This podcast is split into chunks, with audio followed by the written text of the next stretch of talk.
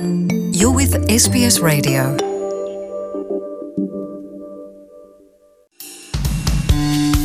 ከኤስቢኤስ ራዲዮ download በማድረጎ እናመሰግኖታለን።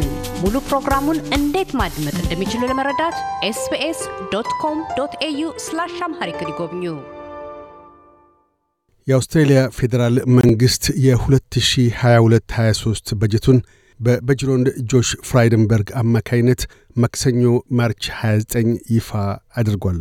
የዘንድሮው በጀት እንዳለፈው ዓመት መደበኛ ዓመታዊ በጀት ብቻ ሳይሆን May 14 ወይም 21 የሚካሄደውን አገር አቀፍ ምርጫም ግምት ውስጥ በማስገባት የመራጮችን ቀልብ ለመሳብም ጭምር ፖለቲካዊ ቅኝት ያለው ነው። ይህንኑ አስመልክተን ከዶክተር ደሴ ታርቆ አምባው በደቡብ አውስትሬልያ የዓለም አቀፍ ንግድ ተመራማሪና መምህር እንዲሁም ከዶክተር ዮናታን ድንቁ በአውስትሬልያ ብሔራዊ ዩኒቨርሲቲ የምጣኔ ሀብት ተመራማሪ ጋር ተነጋግረናል።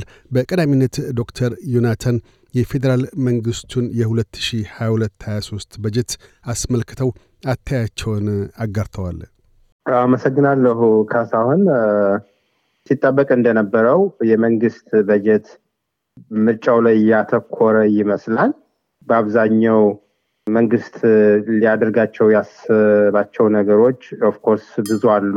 እንደ long term ከ defence ጋር ከመሰረተ ልማት ጋር የንግድ ማህበረሰቡን ከመደገፍ አንጻር ያሰባቸው ነገሮች አሉ። ግን ትኩረቱን ያደረገው የሚመስለው አሁን ያለውን የኑሮ ጫና በመቀነስ እና ምናልባትም እንግዲህ የፖለቲካ እና የምርጫ ተንታኞች እንደሚሉት በዛ ውስጥ የምርጫ ትርፍ ለማግኘት ይመስላል። ያም ሆኖ ይህ ለተወሰነ የማህበረሰብ ክፍል ትንሽም ቢሆን በመጠኑ ፎይታ የሚያስገኝ የበጀት አይነት ነው ብዬ ነው ማስበው። ታክስን በመቀነስ በኩል የተደረጉ ጥረቶች አሉ። እንደገና በቀጥታም ቢሆን ደግሞ cash handout በማድረግ የታቀደ ነገር አለ። of course መጠኑ በቂ ነው ወይ ካለው የኑሮ ጫና አንጻር ሁለቱም ቢሆኑ one-off ናቸው ማለት የአንድ ጊዜ የ tax ቅነሳና የአንድ ጊዜ የገንዘብ እርዳታ ስለሆነ ከሳምንት ሳምንት ከወር ወር ያለውን ችግር በመሰረታዊነት ሊቀርፉ የሚችሉ ነገሮች አይደሉም። ዶክተር ደሴስ ዘንድሮ የበጀት 2022/23 በጀት ሳይሆን የፖለቲካ document ነው ብለው ትችት ሰነዘሩ አሉ። ምርጫው በ May አጋማሽ ላይ ወይም በ14 ወይም 21 ላይ ይካሄዳል ተብሎ ይጠበቃል። በእርግጥም ከዛ ጋር የተያያዘ ነው። እንደተባለውም የተወሰኑ የኑሮ ውድነት ላይ ትኩረት ለማድረግ ሞክሯል። የእርሶስ አተያይ ምንድን ነው? የዘንድሮ ባጀት ምን ያህል እየጨመረ የመጣውን የኑሮ ውድነት ለመቅረፍ አቅም አለው ይላሉ? አመሰግናለሁ ካሳሁን። የኔም እይታ ከዮናታን ብዙ የራቀ አይደለም። ሁለት ሺህ ሀያ ሁለትን የፌዴራል በጀት ስንመለከት በዋናነት አዲስ introduce የተደረገ የ tax አይነት የለም። እሱ በጣም ጥሩ ነገር ነው። ሌላው ምንም አይነት የ tax ም ጭማሪም የለም። ያም ጥሩ ነው። ያው የምርጫ ዓመት እንደመሆኑ I think ከዛ ጋር ተያይዞ የሚጠበቅ ነገር ነው። እነዚህ ሁለቱ ምናልባት አዎንታዊ ነገሮች ናቸው። ከዚህ በተጨማሪ የኑሮ ውድነቱን ለመቀነስ መንግስት የተለያዩ እርምጃዎችን ወስዷል። በዝርዝር በኋላ የምንመጣባቸው ይሆናሉ። እነዚህ በጣም ጥሩ ናቸው። በተለይ የነዳጅ ዋጋን ከመቀነስ የኑሮ ውድነቱ በተለይ ከምግብ ጋር ተያይዞ የመጣውን የኑሮ ውድነት ከመቀነስ አንጻር በተለይ የዝቅተኛ የህብረተሰብ ክፍል ዝቅተኛ ገቢ የሚያገኝ የህብረተሰብ ክፍልን በመደጎም ደረጃ ጥሩ የሚባል አስተዋጽኦ ያደርጋል ብዬ አስባለሁ። ተጨማሪ ሌሎች ጥሩ ናቸው ብዬ የማስባቸው ለምሳሌ በ training ላይ training tax concession የሚል አለ። ሀያ percent ቅናሽ አድርጓል መንግስት። digital technology tax concession የሚል አለ። እሱም በተለይ እንደ cyber security ያሉ ሴክተሮች ላይ invest ለሚያደርጉ ባለሀብቶች እና ቢዝነሶች ቅናሽ ያደርጋል። እነዚህ በጣም ጥሩ ጥሩ ነገሮች ናቸው። በአብዛኛው ስናየው ግን በጀቱ short term ወይም temporary የሆነ ችግሮችን የመቅረፍ ነገር ላይ ብቻ ነው የሚያተኩረው። በአብዛኛው long term የሆኑና structural የሆኑ ችግሮችን መቅረፍ ላይ ብዙም የታየ ነገር የለም። ለምሳሌ productivity ን ከመጨመር አንጻር ኢሚግሬሽን ላይ ያሉ ነገሮችን በዚህ ዓመት ብዙም ኢሚግሬሽን ከመደገፍ አንጻር ብዙም በጀቱ አላካተተም። climate change፣ እንደገና tax reform፣ እነዚህ ነገሮች ላይ በጀቱ ብዙም አልሄደበትም ብዬ አስባለሁ። ዶክተር ዮናታን አሁን ዶክተር ደሴ እንዳነሱት ትልቁ ቁልፍ ጉዳይ የአጭር ጊዜ ችግሮች ላይ ብቻ ያተኮረ እንጂ መዋቅራዊ ለውጥ የሚያስከትሉ የታክስ ሪፎርም ወይም ማሻሻያ የማድረግ እና ከዛም ባሻገር የሀገሪቷን ምርታማነት የሚጨምርና የኑሮ ውድነቱንም ለማርገብ ተጨማሪ በተለይም ከጤና አኳያ ጥረት ታየበትም የሚሉ ትችቶች ያሉ ኑሮ ውድነትን ከመቅረፍ አኳያ ታክስ ቅናሽ 460 እና 250 ዶላር በ cash በቀጥታ ሰዎች account ውስጥ ይገባል። ያ አንድ ማባበያ ነው። ከዛ ባሻገር የነዳጅ ቅናሽም ወደ 22 ሳንቲም ዝቅ እንዲል ይደረጋል በጠቅላላው። ይህም ከስድስት ወር በኋላ ሴፕቴምበር ላይ እንደዚሁ ያበቃል። ይሄም ዘላቂነት የለውም። የኑሮ ውድነቱ በተለይ በራሽያ ላይ የተጣለው ማዕቀብ እስከ ቢያንስ በትንሹ 12 ወራት ሊዘልቅ ይችላል የሚል ሁኔታ አለን። እነኚህ ተጠቃለው ሲታዩ የኑሮ ውድነቱ ላይ ረጅም ጊዜ ትኩረት ካልተደረገ ወይም ደግሞ ኢኮኖሚውን መዋቅራዊ ለውጥ ካልተደረገበት እስከየት ድረስ ሊያደርስ የሚችል ነው? ካሳሁን ምናልባት እንዳለው መንግስት ትኩረት ያደረገው ምርጫው ላይ ይመስላል። ሰው ትንሽም ገንዘብ ቢሆን ምናልባት ካለው የኑሮ ውድነት አንጻር ድጋፍ ብናደርግለት ድምፁን ይሰጠናል ከሚል እሳቤ ይመስላል። በእርግጥ መንግስት ደግሞ ደጋግሞ ኢኮኖሚው በከፍተኛ ሁኔታና በፍጥነት recover እያደረገ እንደሆነ ከኮሮና ቫይረስ ከገባ ጀምሮ ላለፉት ሁለት ዓመታት ከፍተኛ የሆነ መቀዛቀዝ ነበረ። ነገር ግን የአውስትራሊያ ኢኮኖሚ በዓለም ላይ በፍጥነት recover እያደረጉ ካሉ ኢኮኖሚዎች አንዱ ነው። የስራ አጥነት በከፍተኛ ሁኔታ እየቀነሰ ነው ያለው።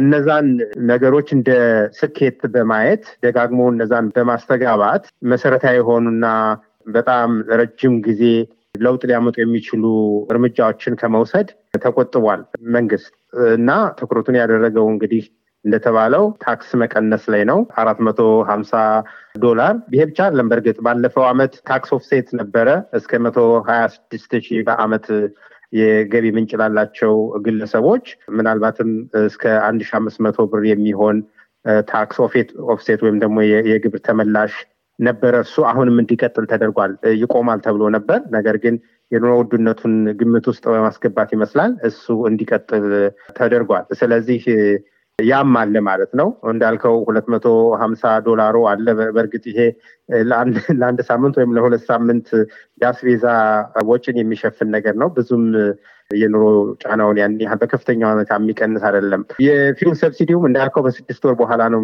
ይቆማል። ነገር ግን መንግስት የሚለው ምንድን ነው? አሁን already አሜሪካም reserve fuel reserve እየለቀቀች ነው ያለችው። ብዙ lobby እያደረጉ ነው የተለያዩ መካከለኛው ምስራቅ ሀገራት በዛ በኩል እነ ቬንዚዮላ ተጨማሪ ምርት እንዲያመርቱ እና ያለውን እጥረት እንዲቀርፉ የማግባባት ስራ እየሰሩ ነው አውሮፓውያንና አሜሪካውያን። ስለዚህ የነዳጅ ዋጋ አሁን ጦርነቱን ቢቀጥልም እንኳን በራሻ ላይ ያለው ማዕቀብ ቢቀጥል እንኳን ከስድስት ወር በኋላ በጣም ይቀንሳል።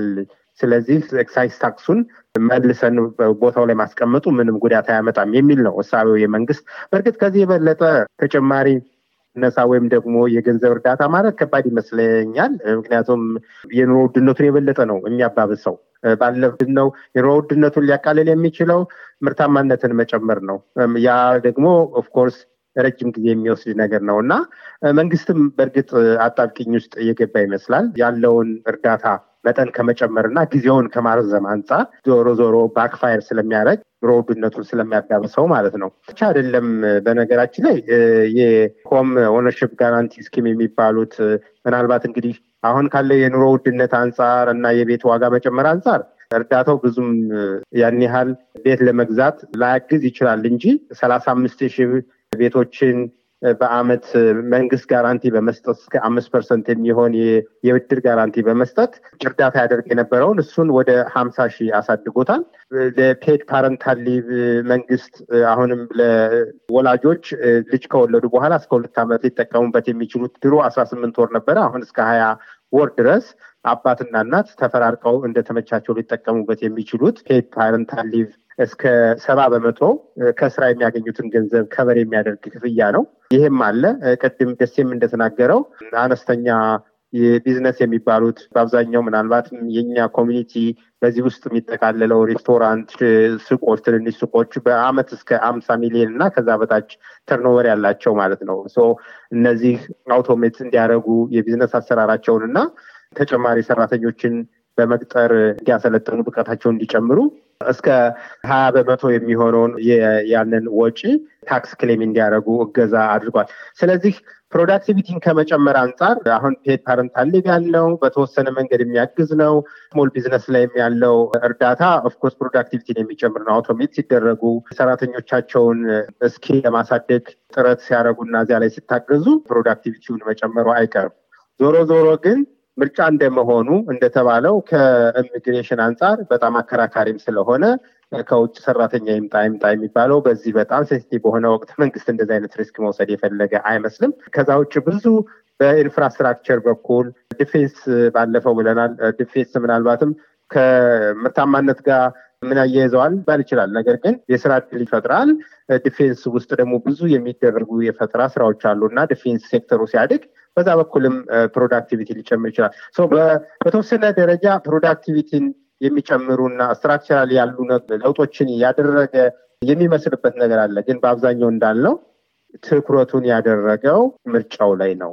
ዶክተር ደሴ በእርሶ በኩል ቅድም እንዳነሱት አንድም መዋቅራዊ ለውጥ እንደሚያሻ አንስተዋል። ሁለት የኑሮ ውድነትን ማዕከል ያደረገ ነው የዘንድሮ በጀት ታይም ጉዳይ ስለሆነ እነዚህ ሁለቱን ነገሮች ለመቅረፍ ምን መደረግ አለበት ወይም ነበረበት ይላሉ በእርሶ አተያይ? ከዚህ አኳያስ በጀቱ በተለይ ለእኛ ማህበረሰብ አባላት ምን የሚያስገኘው ፋይዳ አለ? አመሰግናለሁ ካሳሁን። ቅድም እንደጠቀስ ነው በተለይ የዚህ ዓመት የፌዴራል በጀት በዋናነት የኑሮ ውድነቱን መቀነስ ላይ ነው ትኩረቱን ያደረገው።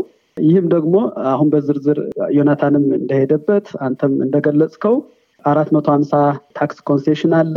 ሁለት መቶ ሀምሳ ደግሞ በቀጥታ የሚገባ cash አለ። በተለይ ለ pensioners እና እንዲህ የተለያዩ አካላት ለነሱ በቀጥታ ገንዘቡ ይሄዳል። እነዚህ ነገሮች አሁን የሚፈጥሩት ችግር ምንድን ነው?